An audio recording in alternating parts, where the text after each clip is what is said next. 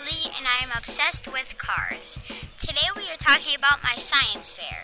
So, what I did was dropping candy from a ledge and seeing which one has the most pieces broken into. How, which one broke into the least, most pieces.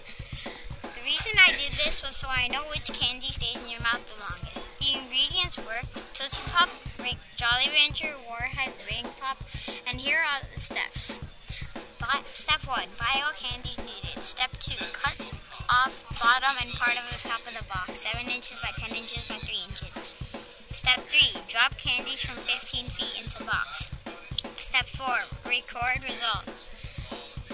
After that is done, you are going to get a poster board and you are going to pre-plan your presentation by yourself or with your partner. After you are done with that, you are going to get some extra candies and put it on display.